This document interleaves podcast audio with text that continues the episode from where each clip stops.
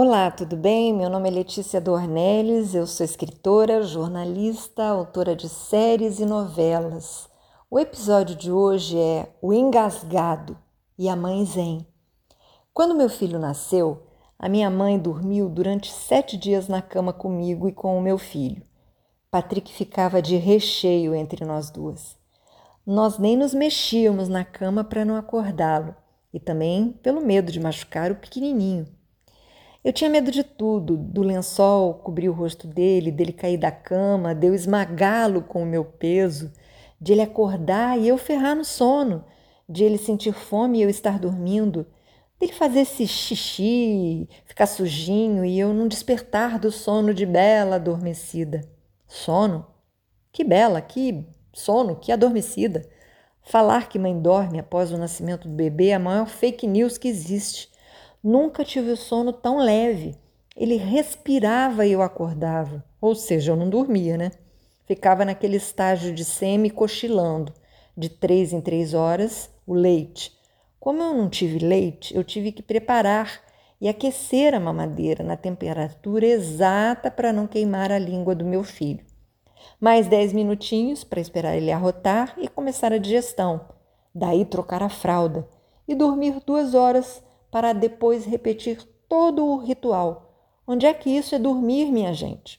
E eu vivia cheirando a leite azedo, um glamour inesquecível, praticamente uma princesinha Disney, descabelada, com cara de doida, exausta e com olheiras. Mas como era bom! Uma das situações que mais me apavoravam era a possibilidade de ele engasgar com algum alimento e eu ter que colocar o dedo na garganta dele para salvá-lo. Eu pensava que jamais teria coragem, tinha medo até de dar banho nele e ele escorregar das minhas mãos. Pois bem, aconteceu de tudo. Quando ele tinha uns seis ou oito meses, escorregou da cama e caiu de bunda gorda numa almofada. A cama tinha grades dos lados, mas o lençol estava escorregadio e o Patrick foi deslizando, deslizando, deslizando e caiu de bunda no chão. Não deu tempo de eu segurar. A sorte é que era uma bundinha bem gorda e amaciou a queda e a cama era baixinha. Sorte que eu era ansiosa o suficiente para cercar a cama de almofadas e travesseiros. Não era uma cama, era um bunker. Sabe quando você enche a cama de colchões e, e travesseiros em volta? Assim era a minha cama. Ele chorou? Não. Deu uma sonora gargalhada. Deve ter pensado que estava num tobogã. Quem chorou fui eu. Agarrei o Patrick e dizia: Perdão, meu filho, perdão, perdão. E ele ria ainda mais alto. Tinha seis meses. Eu parecia a mocinha sofrida de uma novela mexicana e ele rindo. Olhei para ele e o meu filho estava esfregando a bunda no lençol para tentar escorregar de novo. Sim, ele se divertiu. Troquei o lençol e nunca mais usei aquele. O que a gente às vezes se apavora para o filho é uma diversão. A gente exagera nos dramas. Claro que se fosse uma cama sem tanto reforço de travesseiros, ele poderia sim ter se machucado.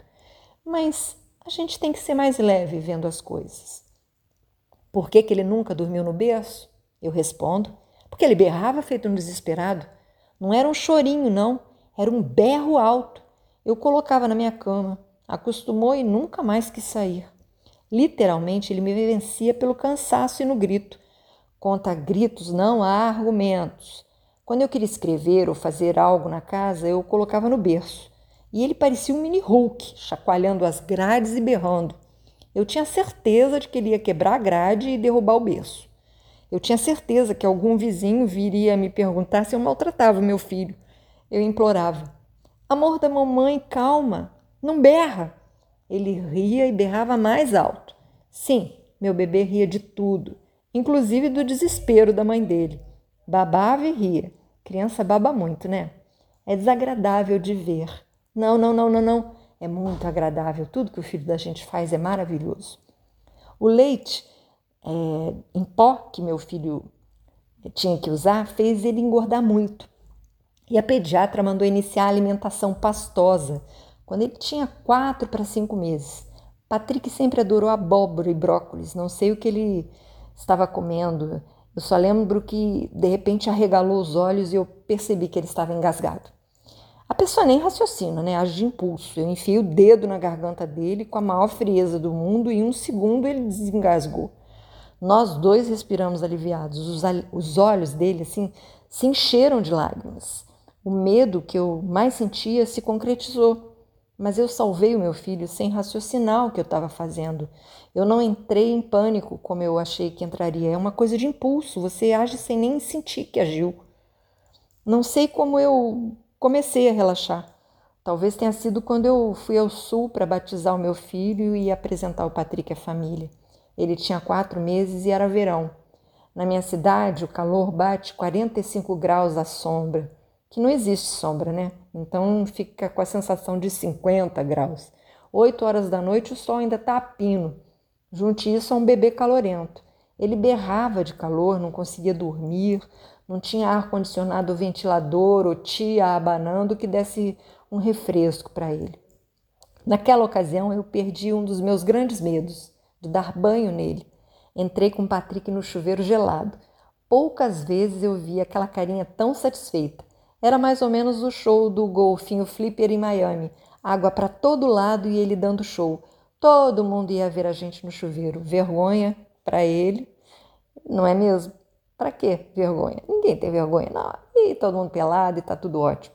Quando eu desligava a torneira, Patrick se agarrava à porta para não sair do chuveiro e berrava.